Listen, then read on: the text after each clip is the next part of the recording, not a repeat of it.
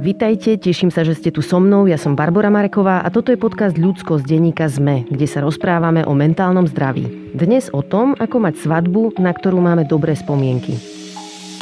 Svadbu považujeme v našej kultúre za príjemnú udalosť, za sviatočný deň, počas ktorého si ľudia, teda vraj najmä ženy, splnia svoje sny.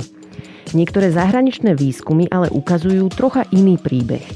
Svadba môže byť veľký stres – kvôli výdavkom, kvôli nesplneným očakávaniam, ale niekedy aj kvôli konfliktom v rodine. Takže som vytvorila špeciálnu komisiu pre tému svadieb. Do podcastu prišla Tatiana Jančáriková, novinárka, v tomto čase na rodičovskej, a Veronika Pizano, manažérka v neziskovke a mama troch detí. Ak má niekto pocit, že som zabudla na mužov, tak áno, presne toto som urobila. A je to tak aj preto, že v téme svadieb sú podľa mňa ženy zaťažované výrazne viac ako muži. A potrebujeme sa o tom porozprávať. Táňa a Veronika majú navyše taký, nazvem to, zrelaxovaný vzťah ku konvenciám, čo je podľa mňa v tejto téme dosť prínosné. Ale tento rozhovor je samozrejme pre všetkých. Ak svadbu plánujete, možno vďaka nemu urobíte lepšie rozhodnutia. Ak ste svadbu už mali, možno sa na ňu spätne pozriete trochu inak. A ak vás svadba vôbec neláka, tak sa aspoň zabavte na našich svadobných storkách. V tejto epizóde bude padať veľa názorov, ktoré vám môžu a nemusia sedieť, takže pokojne si vezmite, čo sa vám páči a ignorujte, čo vám nesedí. Verím ale, že touto epizódou vytvoríme v téme svadieb trocha väčší priestor na dýchanie, na pohodu a na svoje osobné preferencie, nech sú akékoľvek. Ako vždy, moja adresa je ludskost zavináčsme.sk, no a toto je Veronika a Táňa. Chcela som sa rozprávať o svadbách, lebo z hľadiska mentálneho zdravia je to podľa mňa podceňovaná téma, ktorá je u nás vytesnená do ženských lifestyleových časopisov a tie nám podľa mňa nepomáhajú dobre zreflektovať svoje pocity a prežívanie, čo je škoda. Podľa zahraničných výskumov patrí svadba medzi významne stresujúce udalosti a časť ľudí má po svadbe dokonca depresívne stavy, ktoré sa volajú, že post-wedding blues. Takže by sme dnes mohli spolu rozpitvať, že čo všetko na nás vplýva pred svadbou, počas svadby a po nej. Veronika, začnem tebou, ak dovolíš. Tebe od svadby ubehlo koľko? 15 rokov. 15 rokov, dobre. A keď sa pozrieš na svoje svadobné fotky, tak aký máš z toho pocit? Nepozerám sa na ne, ani ju nemám už nikde vystavenú. Ešte na starom byte sme ju mali a ten pocit je, že, že to nie som ja že som mm-hmm. bola namaľovaná, vyčesaná a ja sa vôbec nemaľujem, nikdy som sa nemaľovala, takže, takže mám pocit, že to nie som ja a keby som teda mohla zmeniť jednu jedinú vec, lebo inú asi nechcem zmeniť je, že by som sa nedala namaľovať a vyčesať, že by som proste išla tak, ako, aká som vždy. Pamätáš si, prečo si sa namalovala a česala, keď teda to nie si ty, ako hovoríš? Uh, presne z rovnakého dôvodu, ako som sa dávala maľovať a česať na Stužkovú a na sestrinu svadbu a to preto, že sa to robilo. Tani, ako to máš ty? Ty máš koľko po svadbe vlastne? 8,5, 9, uh-huh. tak nejak. Dve keď, deti. Keď vidíš svoje fotky, aké máš okolo toho mm, pocity? Ja som s fotkami aj po tej dobe spokojná. Včera som si ich zrovna nalistovala, aby som si pripomenula tú atmosféru a po dvoch rokoch, čo sme v pandémii strávili v teplákoch a proste s vlasmi masnými v gumičke, tak som si normálne povedala, že fú, že táto úroveň produkcie a snahy, čo sme do toho dali, tak teraz to vnímam ako nejaký photoshoot do Vogue alebo niečo, že brutálne proste toľko dekoratívnej kozmetiky som na sebe nemala odvtedy.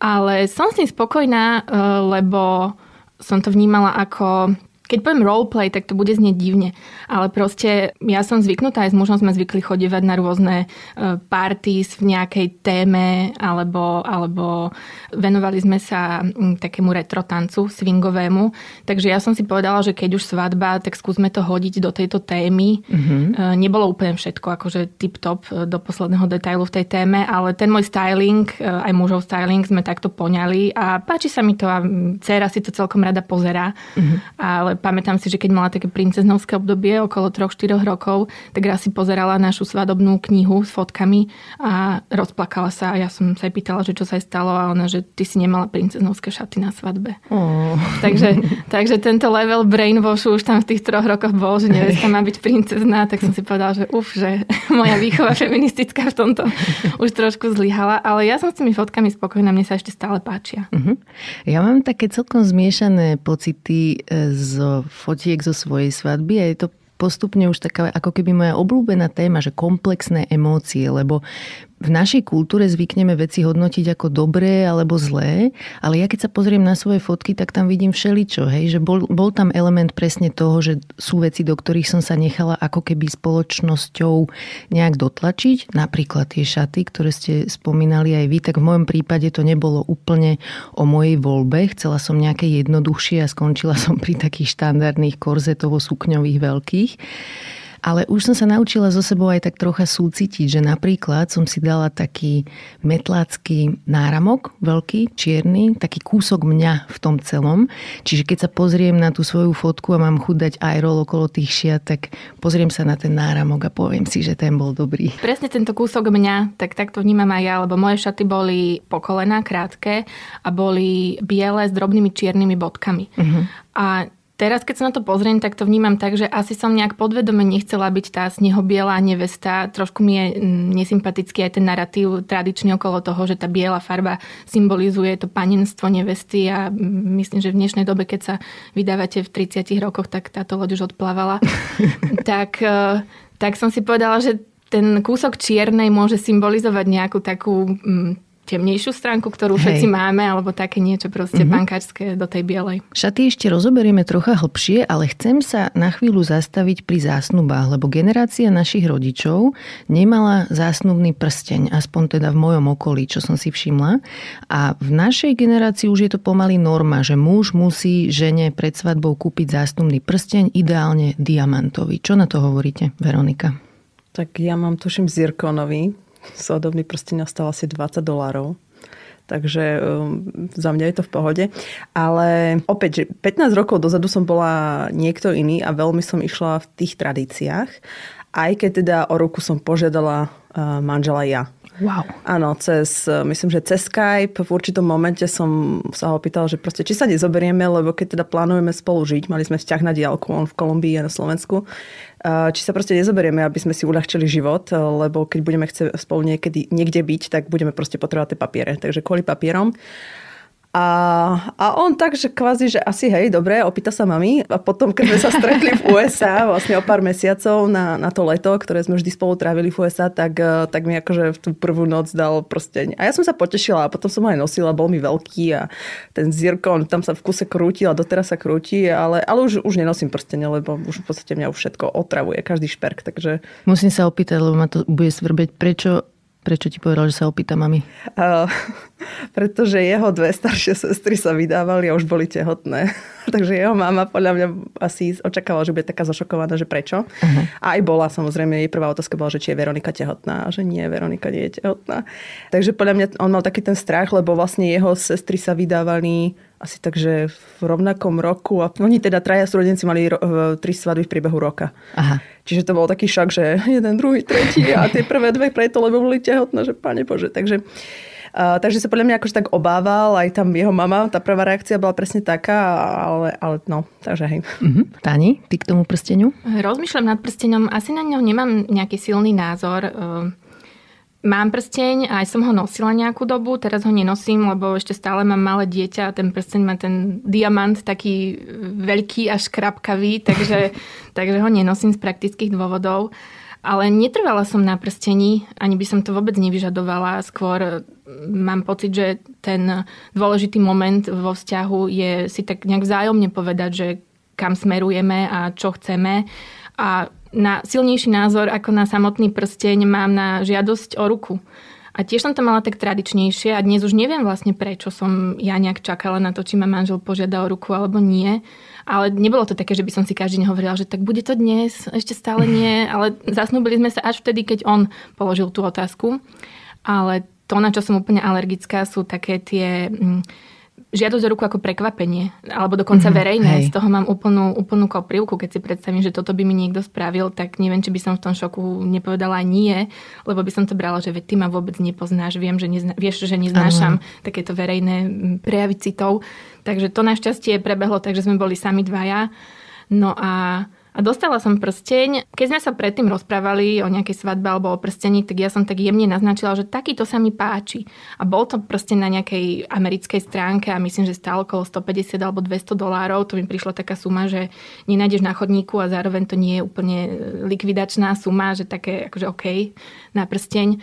No a a dostala som iný, dostala som prsteň diamantový z takej tej známej značky prsteňovej ktorý neviem koľko stál, ale teda asi viacej. A keď som sa pýtala muža, že prečo mi nekúpil ten lacný, ktorý som mu ukázala, lebo vyzerá veľmi podobne, ale že prečo mi nekúpil ten lacný, tak povedal len, že sa mu to nechcelo objednávať a proste mu to prišlo komplikovanejšie, že nabehol do obchodu a zobral prsteň. Mm-hmm. Ale mhm. teda mám takýto tradičný prsteň. Svadby vlastne disproporčne zaťažujú ženy, ale kúpa prstenia je jeden z tých príkladov, kde je to na vrúb muža. A presne aj čo si ty Táni povedala, to očakávanie, že muž má ten prsteň kúpiť a zároveň má tú ženu prekvapiť tou otázkou. To je celé, príde mi to trocha ako taká infantilizácia žien, že aj tá iniciatíva je na mužovi, zároveň má zainvestovať. V niektorých odporúčaniach, ja to nazvem skôr reklamách, je, že muž má na ten prsteň minúť mesačnú výplatu minimálne, aby tým dokázal svoju lásku. No, je to podľa mňa taká zbytočná záťaž. Čo má ten muž robiť, keď napríklad žena povie nie? Akože čo s tým prsteňom? Hej, že je to také, také zvláštne podľa mňa. A ja mám napríklad celkom dobrú spomienku na to, ako sme si s mužom išli spolu kúpiť obrúčky že to bolo pre mňa také, že milý zážitok, že tam sme si každý ukázali, ktorá sa nám páči, sme sa tam o tom rozprávali, bol to pekný A máte výlet. rovnaké obrúčky? Nemáme. My tiež nie. Fakt? My máme rovnaké. A v tej dobe, keď sme toto riešili, tak to bol akoby, no škandál je silné slovo, lebo v mojej rodine ma už všetci poznajú, že ja si aj tak vždy urobím, čo chcem. Ale bolo to také, že ja som zvyknutá nosiť e, žltý kov a mhm. lesklý a muž nie je nejaký šperkový typ, takže chcel takú úplne minimalistickú, čo najnenapadnejšiu obrúčku, takže biele zlato a matné. Hej. No a teraz si hovorím, že ale buď, buď ja budem nespokojná s tým a nebude sa mi to hodiť k ostatným veciam a proste chcem to nosiť celý život, takže prečo si nevybrať takú, aká sa páči mne a zároveň som nechcela od neho, aby musel chodiť s nejakým blink-blink prsteňom tak sme, tak ako obručky sme trošku odflakli, že sme zobrali nejaké rodinné brošne a reti, zlata a také veci, čo sme už nepotrebovali zlato. Odniesli sme to k šperkárke, ktorá to rozstavila a vyrobila z toho obrúčky, takže obrúčky nás vyšli, ja neviem, 100 eur.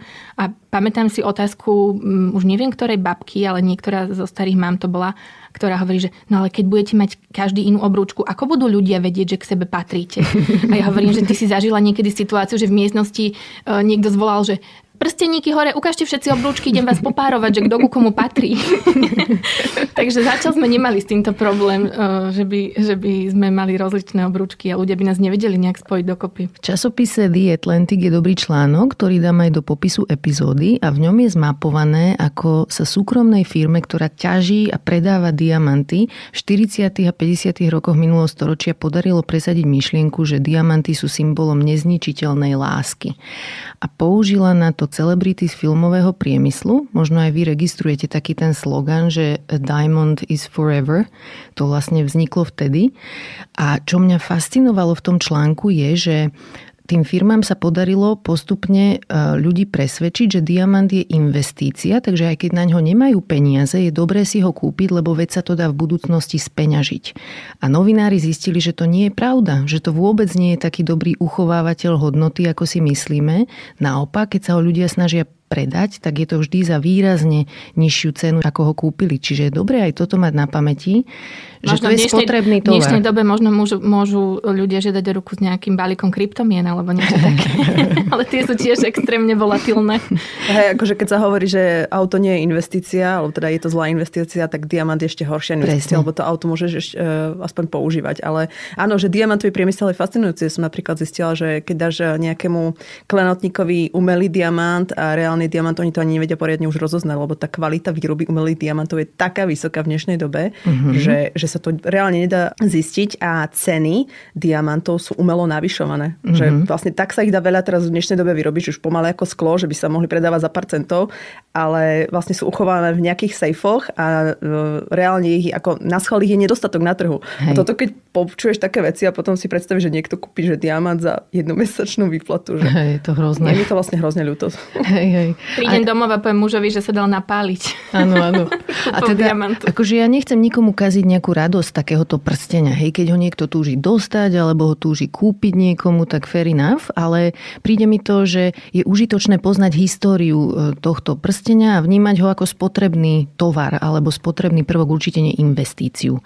Inak tá spotrebnosť, čo hovorí, že možno to, čo mi nie je až také sympatické na tom, že ísť do nejakého takéhoto veľko obchodu s diamantmi a vybrať si tam nejaký najmodernejší. E, ja som strašná vetešníčka, milujem staré veci, staré knihy, staré oblečenie, ja som schopná pri smetiakoch proste skrinku s tromi nožičkami ťahať domov a opravovať. Takže ak by sme mali napríklad v rodine nejaký prsteň, ktorý sa traduje po generácie a kľudne to môže byť nejaký šunt, že to není diamant, ale nejaký iný kameň alebo niečo, tak to by, ten príbeh za tým by mi napríklad mohol byť sympatický. Hej, že to má nejakú citovú hodnotu. No môžeš začať už teraz tých svoj príbeh. Presne, začne môj diamant posúvať ďalej. kovov z celej rodiny pozbieraných.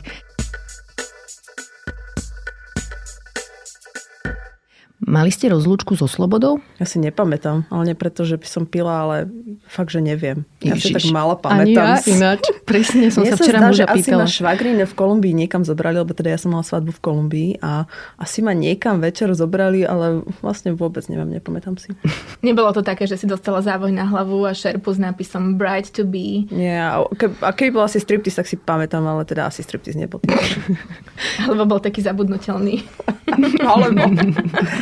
Ty, Tani, mala si? Ja som nemala tradičnú rozlúčku so Slobodou. Asi sme boli s nejakými kamošmi a kamoškami e, v bare zrovna v ten víkend, e, keď môj muž bol s kamarátmi, tuším v Barcelone, ale to si tiež úplne nepamätám. Oni si to takto zorganizovali, že niekam išli uh-huh. a ja som teda zostala tu, tak sme išli niekam do baru, ale nebolo to ničím vynimočné, lebo sme proste chodievali takto často si zatancovať a proste pokecať s kamošmi a s kamoškami mne bola taká nesympatická myšlienka toho striptízu a teda keď ženy majú rozlúčku so slobodou, tak by mali ísť na pánsky striptíz, lebo ešte som nevidela dobrý pánsky striptíz, nie že by som nejak akože si robila veľký research, ale um, nepríde mi to vôbec estetické.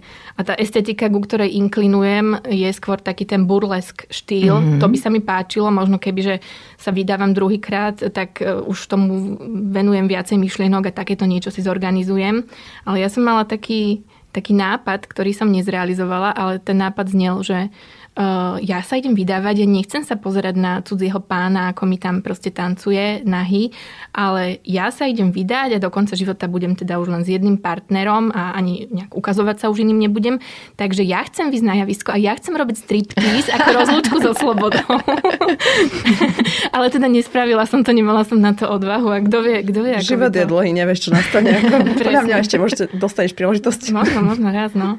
Uh, ale poznám páry, kde to, že muž bol na striptease normálne narobilo problémy vo vzťahu. Mm-hmm. Že, že proste tá žena sa na to nahnevala. Hej. Asi by som s tým mala skôr nejaký filozofický problém a tam už by som fakt zachádzala do nejakých akože komplexných úvah o tom, či sú není ženy nejak akože exploitované v tomto priemysle Hej. a tak, že sa vlastne podielaš na tomto útlaku, ale zase možno je žena, ktorú to baví a proste rada spraví ten strip. Ale aká je potom vlastne tá pointa striptizu? Dajme tomu, že muž má rozlúčku so slobodou, kamoši mu tam zavolajú stripterku a čo je vlastne toho pointa? No pozrieť si náhu babu. Lebo dovtedy žiadnu nevidel? Alebo nebol vo vzťahu pred tou svadbou? Toto je pre mňa také zvláštne, hej, že? hej, že si vo vzťahu, ktorý pokračuje, už bol pred svadbou a pokračuje po svadbe a kde je tam miesto na ten striptiz? A to je ešte je len striptiz, o ktorom sa bavíme, ale hej. počula som aj také, že ísť akoby do zariadenia takého typu, kde aj viacej ako striptease sa udeje. Mm-hmm. No.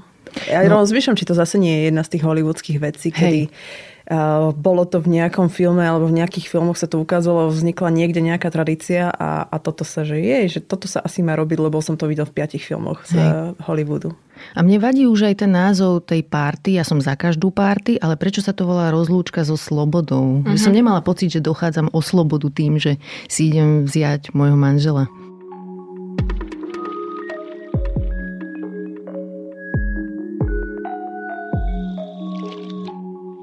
Dobre, tak poďme ešte k tým šatám, lebo high-profilové nevesty, ktoré vidíme v telke a na všelijakých kráľovských svadbách a vo filmoch majú dizajnové šaty, na mieru robené a závoj. A v mojom okolí máva väčšina žien podobné šaty, ale také, že z. Veronika, ty si mala aké šaty a ako si k ním dospela? Ja som mala nejaký korzet, nejakú jednoduchú sukňu a pointa bola, aby sa mi to zmestilo do kufra a zároveň som nemusela nejaké extra ve- veci riešiť. A, takže som si dala ušiť a nejak tak si pamätám takú sumu, že na dnešné peniaze, lebo to boli ešte koruny 150 eur, asi tak nejak. A myslím, že mi ich šila rovnaká krajčerka, aká šila šety aj mojej sestre. Mm-hmm. Takže požičovňa ako keby u mňa nepripadala do úvahy, keďže som išla do Kolumbie a, a dala som si proste ušiť také jednoduché šaty, aby, aby to bolo čo naj, spratnejšie. A ako vnímate ten tlak na to, alebo možno tú predstavu a očakávanie, že šaty musia byť biele? Ako som už povedala, tak ja som biele šaty nemala a možno som podvedome išla nejak proti tej tradícii, že čo tá biela má symbolizovať. Zrovna som, zrovna som zachytila teraz na nejakom blogu, kde mm, kožná lekárka e, radí budúcim nevestám, ako sa majú pripraviť na svadbu. A hovorí tam, že ak chcete začať s nejakým botoxom, tak je dobré rok pred svadbou to prvýkrát skúšať. A ak chcete chodiť do solárka, tak je dobré, neviem, 3 mesiace pred alebo tak, aby sa to opálenie pekne vybudovalo, lebo, e, a použila tam takú vetu, že lebo to, v tých bielých šatách máme všetci taký mŕtvolný odtieň pokožky. Mm. Ale ak, najmä ak máte svadbu v zime, alebo tak, tak mi napadlo, že tak najskôr všetky ženy navlečieme do bielých šiat, e, ktoré možno im vôbec nemusia lichotiť a potom ich donútime chodiť do zdravie poškodzujúceho solárka, aby nemali mŕtvolnú farbu pleti v bielých Hej. šatách. Hej. Čo je teda bizar. Hej, aj za mňa ako biele šaty sú úplne fajn. Ja napríklad som si ich tiež vybrala a skôr to bolo také ako keby kultúrne prikývnutie, že aj iné ženy to tak majú a nemusím sa vymedzovať za každú cenu. Proste toto je OK pre mňa. A aj na fotke, ja neviem, keď vidíme e, muža v obleku a ženu v bielých šatách s nejakou kvetinou v ruke, tak všetci rozumieme, že je to svadba. Takže toto som ja ne, nejak, sa, nejak som nemala potrebu sa voči tomu vymedzovať, ale bolo pre mňa zaujímavé zistiť, že ako k tomu došlo, že vlastne nosíme biele šaty, lebo na našom území ženy nosili kedysi folklórne oblečenie a biele šaty spopularizovala anglická kráľovná Viktória, ktorá mala svadbu v roku 1840 a ju potom začali napodobňovať bohaté ženy a postupne sa z toho stal všeobecný trend. Takže aj toto v nejakom momente začalo a keď niekto dnes má chuť to nerobiť, je to absolútne v poriadku podľa mňa. Keď má presne napríklad oteň pokožky, ktorý nesedí k bielej farbe, úplne v pohode vybrať si akúkoľvek inú farbu, hovorím si ja. Ale vieš, čo je zaujímavé, že sme si k tomu prisúdili uh, to porovnanie alebo prirovnanie s tou čistotou, Hej. že panenstvo. Že, že, takže začala to Viktória, ale vlastne sme si k tomu dali to, čo potrebujeme. Áno. Ona to začala preto, lebo chcela ukázať nejakú estetiku konkrétnych čipiek, ktoré v danej lokalite, kde ona vlastne žila, že tam boli nejako populárne. Toto bol ten reasoning za tým, ale áno, postupne sme si na to nabalili ešte ďalšie a ďalšie vysvetlenia. Takže je úplne v pohode ich vlastne nenasledovať, keď nikto nechce. Potom od tej bielej e, farby šiat nevesty sa odvíjajú aj také mm, veci e, e, bontónové, že sa ne, nemá nosiť farby. Keď si hostka na svadbe, tak nemôžeš mať biele šaty alebo šaty svetlej farby uh-huh. lebo zatieníš nevestu, alebo proste Aha, vznikne áno, nejaká, akože, ježiš, no, ne, nejaká okolo toho, že ktorá je teda teraz nevesta. No, čo sa týka akože svadobných šiat, ja som aj napríklad išla po veľmi jednoduchom štýle, uh, biele preto, lebo, lebo to tak bolo, hej, asi neviem, či som vôbec niekedy videla predtým nevestu, ktorá nebola v bielých šatoch, ale pamätám si teda, že uh, môj starý otec uh, mal na stene fotky zo svadieb všetkých svojich detí, teda moja mama je z desiatich detí a, a najmä teda v tých 90 rokoch, alebo tak na konci 80 rokoch, to boli hrozné šaty. Čiže ja mám pred sebou fakt, že tie, tie obrázky a tých nevies takými kvázi trvalými a tortovými, ale fakt, že hroznými šatami a toto som vlastne vydávala celé svoje detstvo, takže pre mňa predstava šiat je taká, že ono to možno môže vyzerať v danom období dobre, ale mm. proste o 20 rokov to bude úplná katastrofa. Presne, to neboli len hrozné nevesty vtedy, to boli aj muži v hrozne strihnutých sakách. Áno, akože dvojradové saka, hej. Ale... A ľudia v eh, vyšuchaných plesnivých džínsoch so šušťačkami do pasa. A tak to, to tak nešli no, na, na, na, na Ale on tam mal teda akože ženích, nevesta a takže toto je taká mini trauma zo svadobných šiat, ktorú som vždy tak sa bala, že bože, len nech mám šaty, ktoré je o 20 rokov budú vyzerať v pohode. Ale vidíš, aj tak sa nakoniec pozerám na svoje fotky, tak je to jedno. Ja si pamätám, že ja som pôvodne ani vlastne nechcela veľké šaty z požičovne. Chcela som si kúpiť letné šaty v normálnom obchode. Pekné biele letné šaty.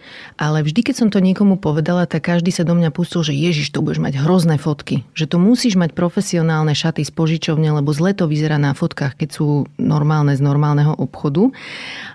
A ja som teda nakoniec išla do tej požičovne a, a vnímam to ako problém, pretože vyzerajú síce v pohode na fotkách, ale ja sama som sa v nich zle cítila. Aby si to ľudia vedeli predstaviť, napríklad muži, ktorí si to nikdy na seba nenavlečú, tak pre mňa to bolo ako chodiť v 30 stupňovej teplote zabalená v perine, ktorá sa mi moce pod nohy. Ešte aj musím dávať pozor, aby som ju nezašpinila. Proste celé zle. Akože chápem, že niektorým ženám sa to páči, držím palce hoci komu, kto si to chce obliecť, ale pre mňa to nebolo ono. A kebyže si dnes mám kúpovať alebo požičiavať šaty, tak asi urobím to, že idem na Etsy, čo je taká medzinárodná verzia slovenského Saše, kde sú rôzni jednotliví predajcovia a predajkyne a kúpim si tam vintage šaty, také jednoduché, s jednoduchou sukňou, v ktorej sa dobre chodí a prípadne by som si ich dala trocha upraviť u krajčírky. Majú tam milión šiat do 100 eur, veľmi pekné, vyzerajú na tých fotkách a keď má ten predajca dobré hodnotenie, tak je aj spolahlivý z mojej skúsenosti. Takže vy by ste čo A zhodila si ich potom po polnoci, keď ti boli také nepohodlné? Ja som ich zhodila po dvoch hodinách. Dobre, že sa pýtaš ináč, lebo ja som vlastne svoju svadobnú párty prežila v rifloch a tričku. Presne preto, že už som si ju nechcela kaziť. Proste zle som sa v nich cítila a v tom čase som ešte nemala to, ako sa ja cítim, tak vysoko na zozname priorít. Čiže som sa rozhodla vybrať si ten diskomfort v šatách a postupne počas toho dňa som zistila, že proste nie, že večer si už kaziť nebudem. Mm. A vidíš vlastne, viete, že to, to tiež taký zvyk, že nevesty sa prezliekajú po polnoci. Sestra mm-hmm. si dala ušiť nohavicový kostým, ktorý potom aj nosila bežne a do toho sa prezliekla po polnoci, aby vlastne si to konečne mohla užívať asi? Alebo... To podľa no. mňa presne vzniklo preto, že sa predpokladá, že tie šaty ti budú nepohodlné a teda mm-hmm. sa prezlečieš konečne do niečoho pohodlného. Ja Čo sa dá tancovať. Tak, ja som sa tak dobre cítila v mojich šatách, že som sa neprezliekala po polnoci. Ako druhá vec je, že som už nebola v stave sa asi prezliekať. To nechcem tu promovať alkohol, ale trošku som to prehnala na vlastnej svadbe, čo ale vypovedal o tom, že to bol strašne dobrý žúr. Takže ja som sa neprezliekala, ja som zostala až do rána v tých istých šatách. Poďme dať ľuďom ešte tipy, že čo sú vhodné reakcie na to, keď vám budúca nevesta povie, že idem mať takéto šaty, napríklad jednoduché z obyčajného obchodu. Čo je vhodná reakcia? Táni? Super. Že super? Presne, podľa mňa na šaty treba reagovať, ako keď ti niekto ukáže fotku dieťaťa. Výborné, krásne, super, perfektné. Alebo aj niečo také, že teším sa, že vieš, čo chceš.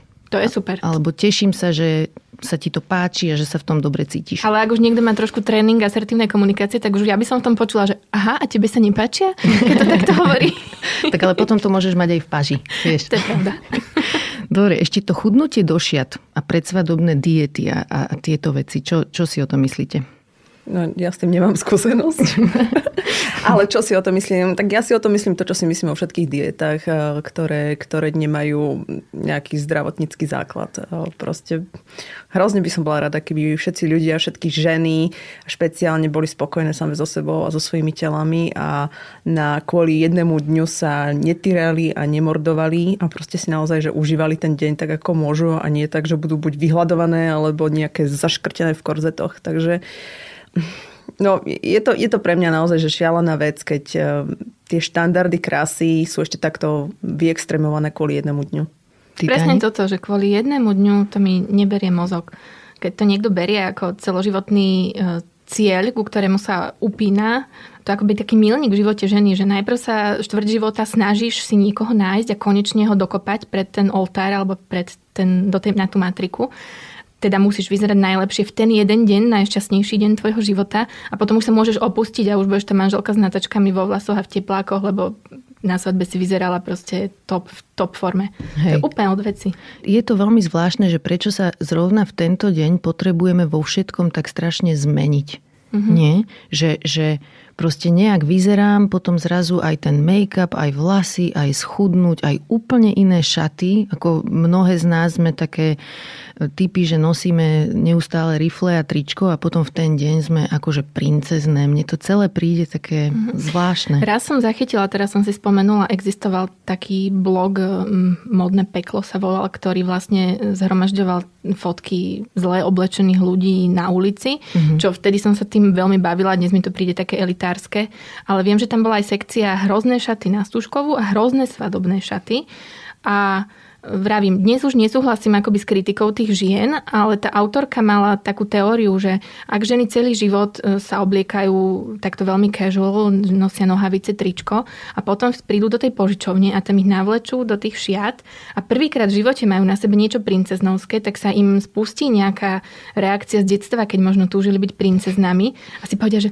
vedia, som princezná a vezmu proste prvé šaty hrozné, ktorým vôbec nesedia. Čím viacej čačiek, mačiek na sebe majú, tak tým sú šťastnejšie, lebo proste ide tam o, tú, o to byť princezná. Hej. Pričom nemusíš byť princezná, môžeš byť aj sexica, môžeš byť pankačka, môžeš byť čokoľvek, proste čo si vyberieš, čo ťa charakterizuje na tej svadbe. Hej, ale znova raz, keď niekto má takú túžbu, že chodiť aj v nejakých princeznovských šatách alebo v niečom výraznom, pre mňa je tam potom iná otázka, že prečo tak nechodíme častejšie aj inokedy, že prečo svadba má byť ten deň, keď si všetko toto potrebujeme naplniť. Prečo nerobíme, ja neviem, karnevály a nejaké uletené parties alebo, alebo hoci kde, že, uh-huh. že sa to dá aj Hej. proste viac viackrát urobiť, že prečo ten jeden deň má vytvoriť tlak na to, aby teraz som si všetko užila a naplnila nejaké ešte aj sny z detstva. V súvislosti s tým chudnotím ale ešte napadlo, že možno je to tým, že e, tie požičovne ponúkajú šaty jedného Áno. typu a jedného strihu. Možno je to aj tým, že pre ne, no proste potrebujú, aby sadli čo najviac ženám, mm-hmm. lebo sa im neoplatí šiť na nejaké níž e, veľkosti, či už malé alebo veľké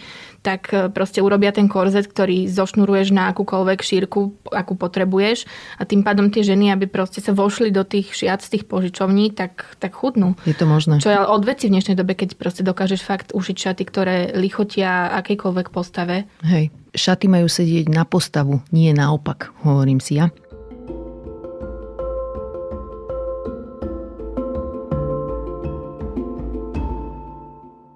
Dobre, tak teraz ešte toto sa vás pýtam, že kostol alebo úrad? Táni. No, ja som mala svadbu v kostole a toto je taká vec, ktorú, v ktorej som sa aj ja zmenila ako človek. E, nikdy som nebola silno veriaca, ale pochádzam z rodiny, ktorá je veriaca a môj muž je neveriaci, takže sme mali trošku také administratívne e, veci okolo toho, že dá sa to urobiť, že môžeš mať svadbu v kostole, aj keď e, tvoj partner nie je krstený, ale musíš si obehať nejaké fary a takéto veci. A teda nemala som vtedy na to silný názor. Mala som taký názor, že čo, pôjdeme na úrad a bude nás sobášiť nejaký divný poslanec alebo poslankyňa za nejakú možno divnú stranu, ktorú som ja nevolila, že to mi prišlo úplne divné. Plus som zažila nejaké uh, obrady na úradoch, ktoré boli fakt, že cringe, že tam tá matrikárka čítala z takej knihy také patetické básne typu, že ty si obraz, ja som rám a také proste veci ako do pamätníčkov sa zvykli písať. Tak som si povedala, že fú, že toto nie, že toto nedám, že predsa v tom kostole to má takú akože nechcem povedať úroveň, ale proste tým, že to robia dlhé roky často, tak je tam taký orgán zahra, toto sa povie, že tie formulky sú také nacvičené, tak som to brala ako také menšie zlo, plus teda som to brala ako niečo, v čom vidím v ústrety mojej rodine, že pre nich je to dôležité, pre mňa to nie je e, deal breaker, tak budem mať svadbu v kostole. Dneska už by som napríklad nechcela mať svadbu v kostole, lebo som sa trochu zradikalizovala e, v tomto. um, takže už by som už by som asi volila svadbu na úrade a skôr by som si researchla toho úradníka alebo úradničku, ktorý nás bude sobášiť. No. Mm-hmm. Veronika? No toto, čo by si urobila, je už na mňa príliš veľa úsilia, takže ja som čo najmenej úsilia do toho vkladala. To znamená, že ja zabezpečím si letenku do Kolumbie, topánky a, a tie šaty a zvyšok, o zvyšok sa postarajte vy. Takže, a svadba bola v kostole, keďže manželá rodina je katolícka. Myslím, že sme museli aj na nejakú prípravu, kde som akože prikyvala na nejaké veci a reálne, že je mi to jedno. A aj Rozumela po... si, čo hovoria? Nebolo tam jazyková Áno, bolo príprava, bola v angličtine, a. aj vlastne obrad sme mali, takže angličtina, mm, španielčina. Ale bolo to akože v pohode. Ja som, bolo to dlhé, keď porovnáme tie svadby na Slovensku, ktoré som zažila asi len na úradoch, nikdy som nebola na svadbe v kostole. A, ale bolo to, hovorím, že bolo to v posteli. Veľmi sa mi páčilo, že, že nám tlieskali niekoľkokrát počas toho obradu. To, si, to sa robí, že v kostole sa môže tlieskať. To som taká bola prekvapená. Takže z tohto pohľadu to bolo úplne v pohode. Tak um, aj ten kňaz bol simpoš, uh, takže za mňa v pohode. Ale úplne rozumiem, že, že tam, sa, tam je toľko faktorov a, a naozaj zdôrazňujem, že ja som sa vydávala kvôli papierom. Ja som ateistka, môj muž je tiež ateista, ale priznám sa, že úplne rozumiem všetkým neveriacim ľuďom, ktorí majú svadbu v kostole, lebo si myslím, že sekulárny svet ešte nevymyslel dostatočne dobrú alternatívu, čo sa tej atmosféry týka. Jednoducho tie budovy úradné mi neprídu dosť dobre. A podľa mňa toto je presne jedna z vecí, ktorá sa dá troška aj odkúkať od tých cirkví, že čo ako robia, lebo predsa len to sú stáročia, tisícročia tunenia nejakých rituálov, kde proste niečo vyzerá pekne a rozumiem tomu, že ľudia nechcú mať svadbu na úrade. Je to za mňa úplne legit. Ako ja rozumiem potrebe ceremonii, ale stále si myslím, že sobáš, alebo teda sobáš, za mňa úplne je naozaj o tom, že podpísať nejaké papiere a, uh-huh. a zvyšok, to, čo je všetko okolo, predtým a potom ten vzťah je úplne to podstatné a jeden papier to nezmení. Ja som videla vlastne jedno dosť super riešenie tejto dilemy a to bolo, že ľudia išli na úrad, tí novomanželia aj so svetkami, v rifloch podpísali tam papiere, formálne sa tam zobrali a potom si urobili svoju svadbu, kde ten v úvodzovkách farár alebo zriadenec bol ich kamarát, ktorý ich pozná a on vlastne urobil pekný obrad, ktorý nemal nejakú právnu váhu, ale mal tú emocionálnu, ceremoniálnu váhu váhu podľa ich predstav. To sa mi zdalo Toto myslím majú v Amerike, že si vieš dokonca cez internet uh, sa akoby dať si nejaký rýchlo kurz alebo sa vyškoliť na toho mm-hmm. ceremoniára, ktorý uh, administruje tie sobáše a tým pádom ľudí môže sobášiť ich kamarát alebo kamarátka. A čo sa mi veľmi páči sú open air svadby niekde v prírode, proste pod nejakým stromom rozkvitnutým to sa mi páči. Je tam trocha riziko, že začne pršať v našich podmienkách, ale je to super, aj mne sa to páči. Čo hovoríte na to, že k oltáru vedie ženu jej otec a symbolicky ju odovzdáva mužovi? Táni. No, koprivku mám, keď to počujem, ale asi som to mala na vlastnej svadbe. celá vyhádzať. Už si, veľmi, už si veľmi nepamätám, ako to bolo, ale asi to tak bolo. Toto asi nebola vec, v ktorej som si dupla. A nielen, že dupla, nechcem znieť, takže som vo všetkom ustupovala, ale Nebolo to pre mňa dôležité v tej dobe, ešte som nebola taká zradikalizovaná v tomto, ale keď sa nad tým zamyslím, tak fakt to, že e, tá svadba je nejaký symbolický obrad, kde otec, ktorý ťa dovtedy akože vlastnil, teraz už len symbolicky, do, do nedávna ešte aj proste Reálne. rozhodovalo vzdelaní céry a majetku céry aj o tom, koho si vezme. Hej. No, a odozdávať ťa tomu mužovi, ktorý ťa odteraz bude vlastniť, no tak to je strašné. Hej, že symbolov v rámci svadby je veľmi veľa a, a tá podprahovosť toho patriarchatu je veľmi silná. Od toho zástupného e, prstenia, ktorým si krúžkuješ ženu a je teda jasné, že je už za, uh, zadaná, cez to, že sa uh, kvázi meníme zo slečien zrazu na pani, aj to oznamuje niečo, že, že sme zadané, až po to odovzdávanie. Napríklad ja, zase si nepamätám, ja si hrozne malo pamätám, ale asi svokor fotil takže on nemohol ma viesť k oltáru. A asi môjho manžela najlepší kamarát, Mm-hmm. Neviem. Ale tak, kde som čítala, a nie som si úplne istá, kto napísal, že, že teda ak by už mal niekto viesť nevestu k oltáru, tak by to mala byť matka, ktorá má pravdepodobne najväčšiu zasluhu na tom, aká je to osobnosť, e, tá žena. A mne by sa najviac páčilo, keby tam proste išli spolu, nie? Presne, ano. spolu. Hej, hej, hej. Tí novo manželia, alebo teda budúci manželia. No, Bola mhm. si vedená, brať, Barbara, oltáru? Hej, ja som tiež bola vedená a moc som nad tým nerozmýšľala. No. Proste nejak sa to tak samo, sa to a, a dnes tiež ne, Ale to je presne o tom, že teda ja nie, ale myslím, že je tam tak veľmi veľa rozhodnutí v niektorých prípadoch, alebo kvôli rôznym veciam, že niektorí ešte menovky, zasadací poriadok, torta, ozdoby, menu a potom, že ešte budeš rozmýšľať o tom, že teda no a musíš sa búriť, že nechcem, aby ma odviedol otec, ktorý by sa možno aj urazil. Takže v niektorých momentoch je asi naozaj jednoduchšie povoliť tým konvenciám, a, ale v druhej väčšine prípadov podľa mňa o tom nerozmýšľame. Ďalší taký hollywoodsky vplyv, čo si všímam, je svadobné, nazvem to, že význania partnerov. V angličtine tomu hovoria wedding vows. Mali ste to na svadbe? Asi nie. Lebo to je podľa mňa, že úplne peklo pre introvertky a introvertov. Akože Presne. vyznávať city partnerovi alebo partnerke pred publikom 150 ľudí. Väčšina z nás nie je na to trénovaná, ani nejako nemá k tomu afinitu, že by chcela verejne vystupovať a to už nie v takej ako keby súkromnej veci, akou význanie je. Čiže toto tiež mi príde ako také očakávanie, ktoré majú mnohí ľudia z filmov. a niekedy... Že sa to nerobí na Slovensku. Robí sa Ach. to a, a teda ja som videla v okolí aj také, že tlak na ten pár, že nech to teda akože robia, veď hádam, nebudú v tejto, ako v tejto veci, že nech to nenechajú iba na toho kňaza alebo zriadenca, ktorý by tam mal rozprávať. A potom ešte druhú vec, čo si všímam, je na svadbe príhovory mávajú typicky otcovia, ale aspoň v mojej bubline sa rozširuje také, že best man speech To ste videli svedok? niekde? Nie. Áno. To je ako, že najlepší kamarát ženícha by mal povedať niečo, ale tie očakávania sú tam znova také, že s kamarátov ženíchov tu robíme pomaly ako nejakých stand-up comedians. Znova nemá každý talent na to, aby vedel 15 minút šupovať vtipy. Hej. Na jednej svadbe som dokonca videla takú vec, že matka ženícha strašne chcela, aby na tej svadbe bola best man speech, lebo to vydala vo filmoch a v seriáloch a veľmi to tam chcela a nenašiel sa ten best man, čo by ju deliverol, tak si ju povedala sama. Takže bola second best man. best woman, best, best woman. mother.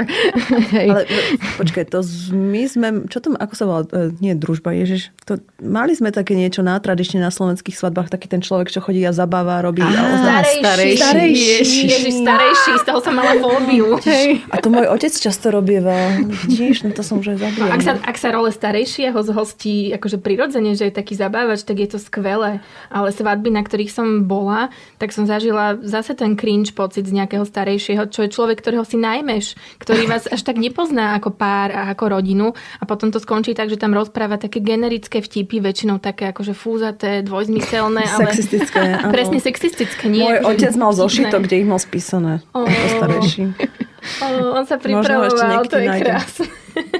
No keď to repapnem ináč, tak sa mi zdá, že vlastne také vplyvy na slovenské svadby vidím dva veľké. Jeden je folklór, rozbijanie tanierov, čepčenie a tak ďalej. A druhý je ten Hollywood, je to Best Man Speech a Wedding Vows. A aj ten folklór mi príde taký zvláštny, lebo väčšina z nás, aspoň v mojom okolí, sme vyrástli v meste, nemali sme s folklórom nič a zrazu na tých svadbách sa tam nechávame čepčiť. Hej? Teda ja som to na svojej svadbe nemala, ani som to tam nechcela, ale fakt to nič so mnou nerobí ani na iných svadbách. Chápem, že to niektorým ľuďom sa to môže páčiť, ale nie úplne rozumiem tomu, že by sme mali na to nejako tlačiť, že to je nejaká povinná súčasť toho večera. A počúvať, dneska je to pre mňa náročné, lebo zamýšľam sa nad každou vecou, že prečo sa rozbijajú taniere? Neviem ani ja ináč. Ja viem. Hej. Teda možno, možno som to len niekde čítala a zle si pamätám, ale myslím, že tá pointa je taká, že... Lebo to nie je len, že sa rozbije tanier a spoločne, že nik z nevestou ho majú pozametať, ale tí hostia, ktorí stoja v kruhu okolo nich, tak oni im to nohami, keď už to na jednu kvopku pozametajú Ježiš, a idú tam dať ten zmetáčik a dať to ano, na tú lopatku. Im robia napriek. Oni im robia napriek a uh-huh. cieľom má byť asi ukázať, že dokážu spolupracovať a že sa dokážu akože tak spojiť proti ostatným, ktorí ti robia zle a že vlastne odteraz už budú tak ako dokázať fungovať a spolupracovať. Uh-huh. Čo je pekná myšlienka, ale prečo to musíme tým tanierom vyjadrovať? To som ja napríklad, to rozbijanie taniera mala absolútne no-go na mojej svadbe. Že keď som si počas plánovania spísala e, veci, ktoré chcem a ktoré nechcem, tak som mala zo pár takých odrážok, že toto v žiadnom prípade nebude a rozbijanie taniera bolo jedno z toho. A tiež som tam mala aj čepčenie, že jednak symbolický problém s tým mám a jednak jednak e, toto, že nemám blízko k folklóru. Plus mi to príde také, že to naruší ten flow tej zábavy, ak teda v ideálnom prípade je zábava na svadbe, ak sa ľudia bavia. A podľa mňa väč, väčšia šanca, že sa zabavia, je ak tú zábavu necháš nejak tak prúdiť, prípadne tam nejaké také sociálne lubrikanty dáš, akože pohárik veselý niečo. ale, ale proste povedať, že a teraz sa ide robiť toto, takže všetci prestante robiť to, čo robíte a ide sa čepčiť. Tak Hej. to mi je nesympatické.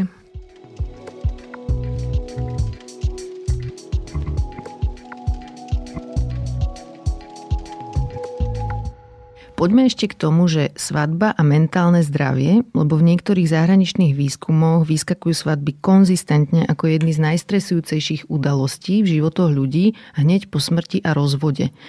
A ja mám také podozrenie, že u nás to nebude až tak veľmi odlišné, len sa to nehovorí, takže by som chcela dať trocha do perspektívy taký ten narratív, že to má byť najkrajší deň v našich životoch a najmä na ženy je vyvíjaný taký tlak, že majú v ten deň dosiahnuť nejakú emocionálnu dokonalosť a že ak to nedokážu, tak nejak zlíhali vo svojom jobe a im to pomaly prinesie nejaké nešťastie do toho manželstva. Čiže čo si o tomto myslíte, no.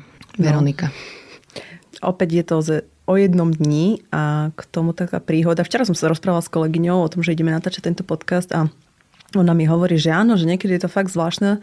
Ju keď e, česala kadernička na jej svadbu, tak tá kadernička tak povedala, že ty vyzeráš taká šťastná, ja som napríklad vôbec nemala svadbu svojich snov. A to je taká veta, že uf, že, že až s takou ľutosťou a, a, a s veľkým smutkom ona nazerá na svoju svadbu, že nemala svadbu svojich snov. Potom taká druhá vec mi hneď nabehne, že svadba svojich snov, akože že snívať o svadbe a že to je vlastne tiež také zvláštne, keď niekto ako keby celý život smeruje iba k tomuto jednému dňu, keď vlastne to ten život sa skladá z hrozne veľa dní. Um, a vstupuje do toho hrozne veľa um, faktorov. Takže ja, ja som mala svadbu, kde nebola vôbec moja rodina, takže mala som to asi o čosi jednoduchšie a nemusela som nič riešiť, ale mohla som si to podľa mňa dovoliť práve preto, lebo pár rokov predtým sa vydávala moja sestra, ktorá je staršia. A som, ja som si tak povedala, že ja už keď moji rodičia mali tú jednu svadbu na Slovensku, tak uh, nemusím ja niečo naplňať. A, a sestra na to spomína, ako, že bol to úžasný deň, ale, ale spomínam si na také tie veci, ako že rodina mojej mamy bola rozhádaná, že koho pozvať, koho nepoznať. Rodina môjho otca bola tiež rozhádaná, pričom vlastne sestrin krstný otec bol otcov brat, čiže pozvať, nepozvať.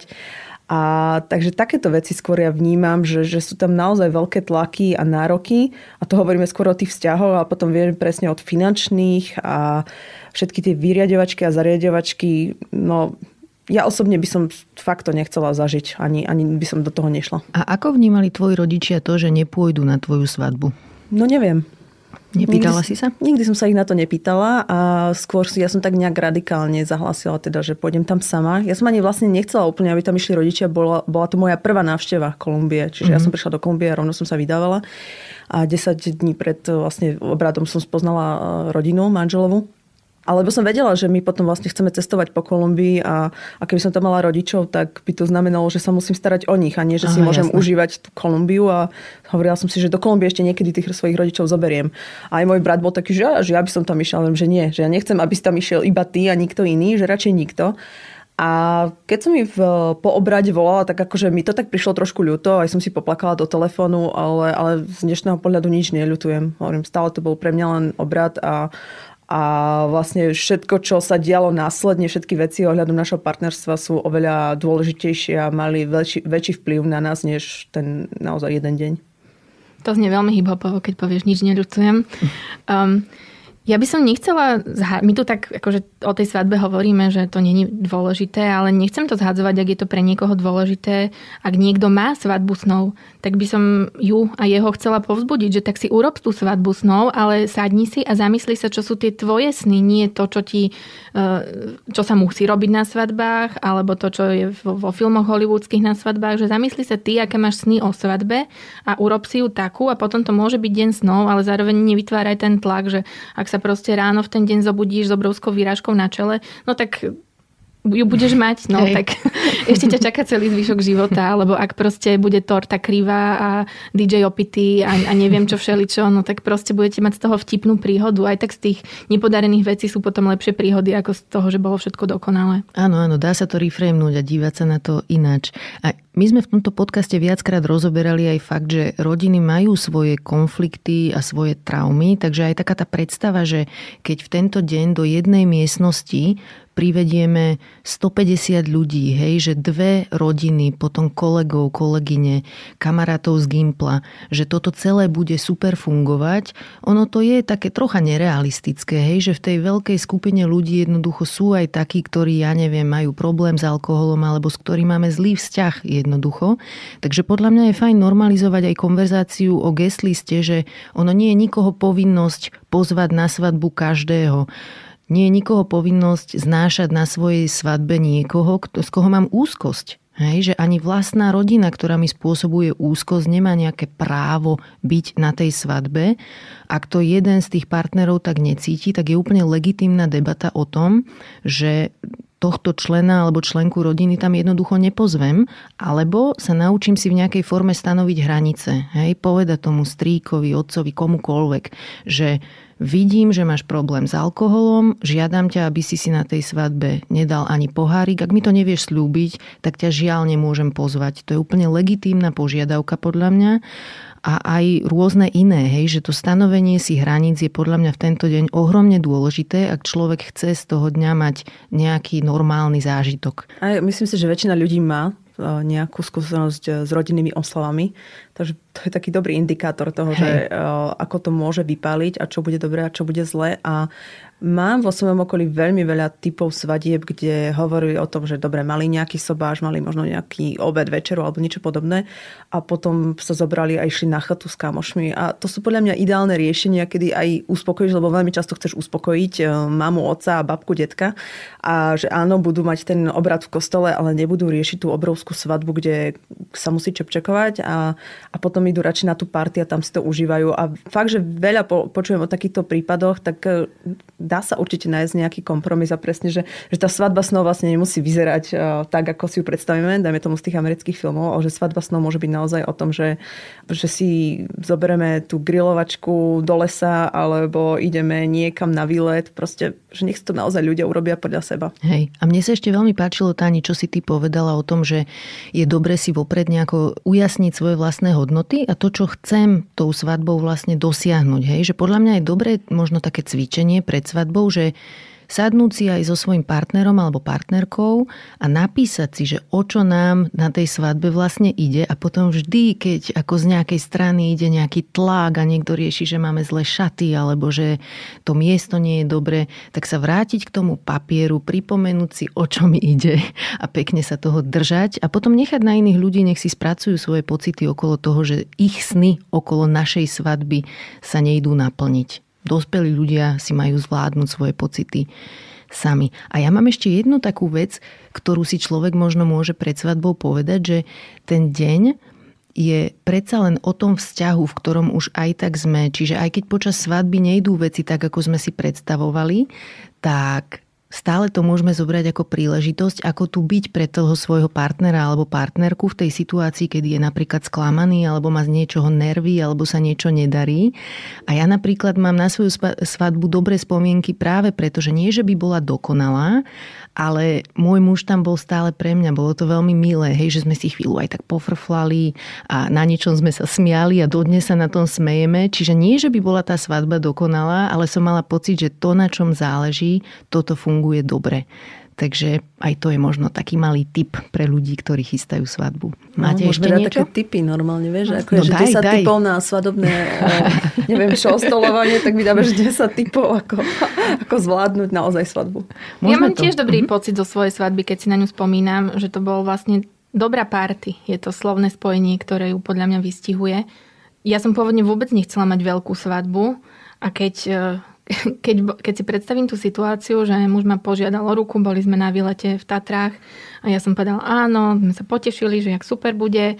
A teda on si od hodinu alebo o dve na to si otvoril počítač na kolenách, ktorý tam mal a otvoril si Excelovskú tabulku a začal robiť guest list lebo má tú skúsenosť, lebo pracuje v oblasti, kde robia rôzne eventy a podujatia, takže to hneď akože zobral šancu zapáče si a začal robiť guest list. Takže dobre, tak sme tak z brucha hádzali, že koho by sme tam chceli mať, rodinu, akú máme vzdialenú blízku, koho chceme pozvať, koho nie.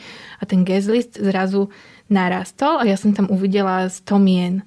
A ja som v tej chvíli normálne dostala akoby panic attack.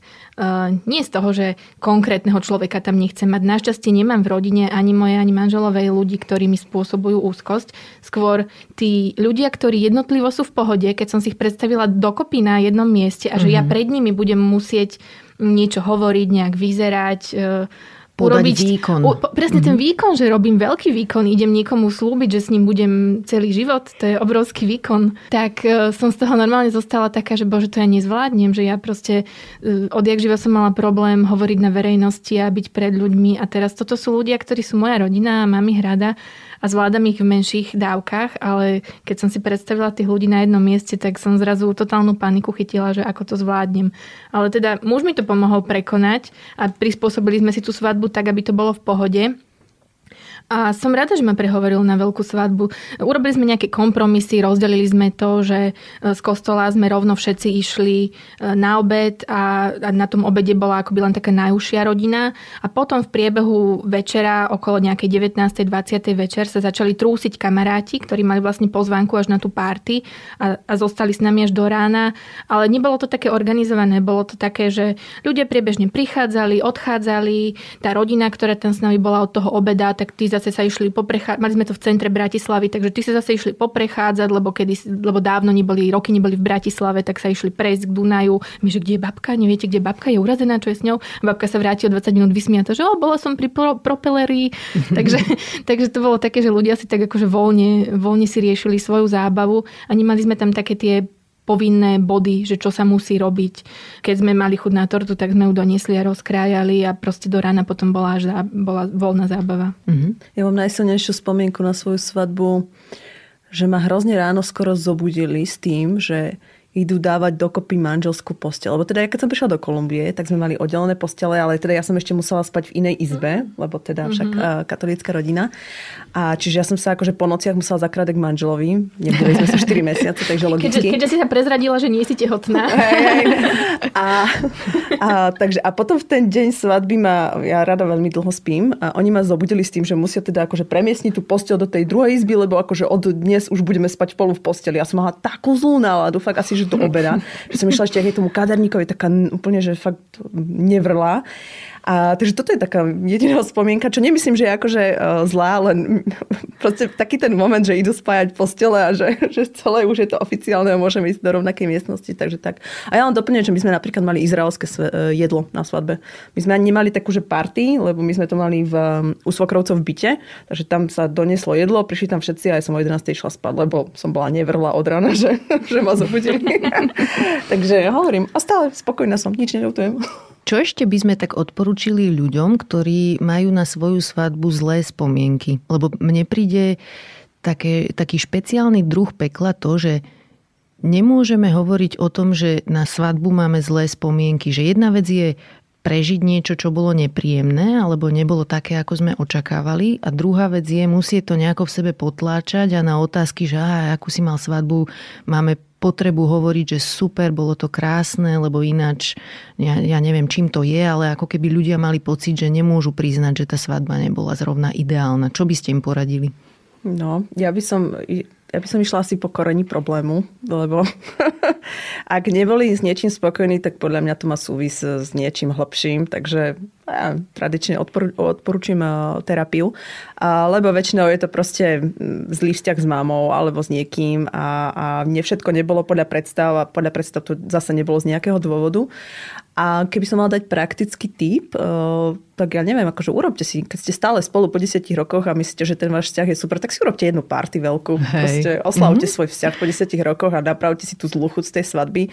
Aj keď je úplne jasné, že dávať sa do bieliša, kľudne, tak sa dajte aj do bieliša. Akože, ale že, no neviem, je to, pre mňa je to stále také, že prepláca v niečom, a keď hovoríme konkrétne o tom dni, že prepláca v tom jednom dni a, a má takú celoživotnú ľutosť, No to je hrozná škoda vlastne. Hej. Ale to, čo si povedala, je super. Ísť na terapiu a využiť to ako nejaké palivo na preskúmanie toho, že prečo to tak mám, prečo ma to ešte po rokoch stále trápi a nájsť v tom nejaké možno uvoľnenie. Táni, ty máš niečo?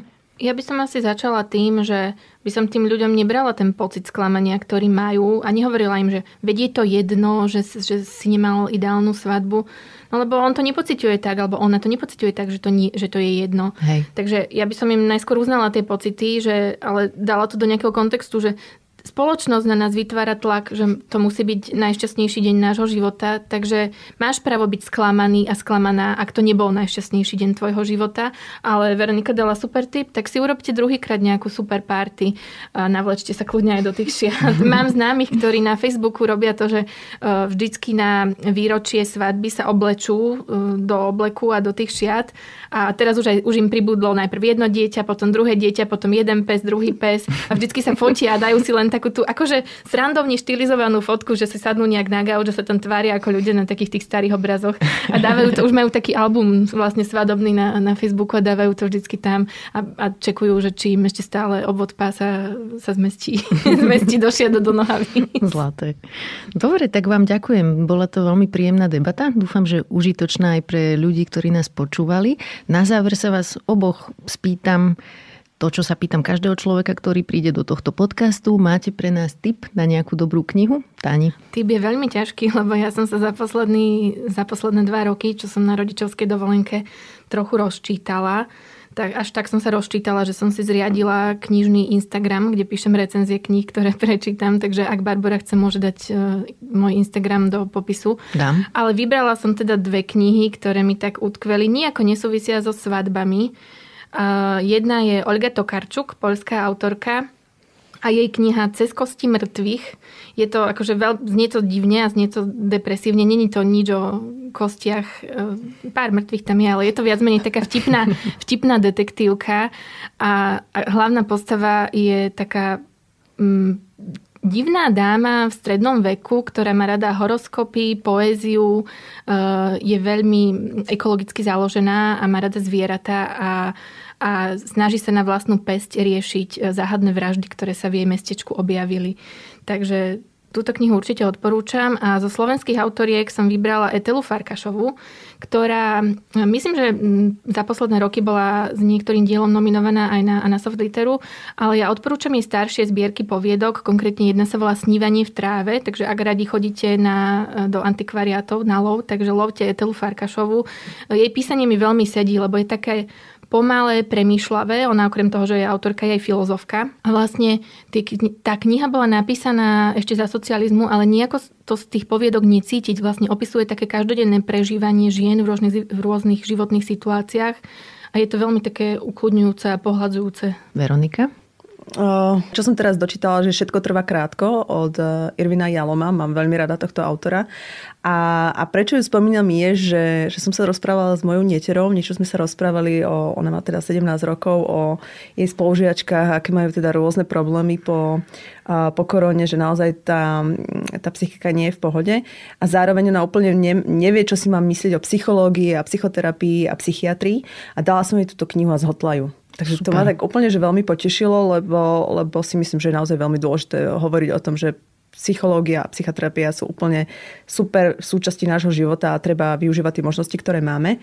A, takže to je jedna kniha. A druhú, ktorú mám v čítačke a čítam ju, je, sú Neviditeľné ženy od Karoliny Perez, mm-hmm. ktorá hovorí o, o tom, ako, sme, ako máme rôzne veci zneviditeľňované v našom priestore. To znamená o, o to záchodov, ako vyzerajú pánske a dámske záchody, až po to, akože keď sa odhrňa sneh, tak sa najprv odhrnú cesty, na ktorých jazdia hlavne muži v autách, ale chodníky, po ktorých jazdia, najmä tomu ženy s deťmi, s kočikmi, tak tie sa odhrňajú posledné a aký to má potom vlastne vplyv na celú spoločnosť. Takže toto je výborná kniha, taká veľmi fakticky nabitá. Som rada, že dneska sme teda zviditeľnili kúsok toho, ako ženy prežívajú svadby a ako by ich mohli prežívať príjemnejšie.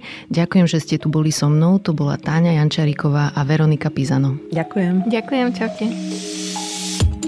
Ďakujem, že ste počúvali podcast Ľudskosť o vplyve rodiny a spoločnosti na mentálne zdravie. Teším sa na vás o týždeň. Nová epizóda vychádza každý štvrtok a nájdete ju v podcastových aplikáciách Apple, Google, Spotify alebo aj na stránke sme.sk. Ak sa vám podcast páči, šupnite nám 5 hviezdičiek, pomôžete nám tým dostať ho k viac ľuďom. Na výrobe tejto epizódy som spolupracovala s Nikolou Šulikovou Bajánovou a moje meno je Barbara Mareková. Ak mi chcete napísať, budem sa tešiť. Moja adresa je ľudskost zavináč sme.sk. No a vidíme sa aj v podcastovom klube Deníka Zme na Facebooku.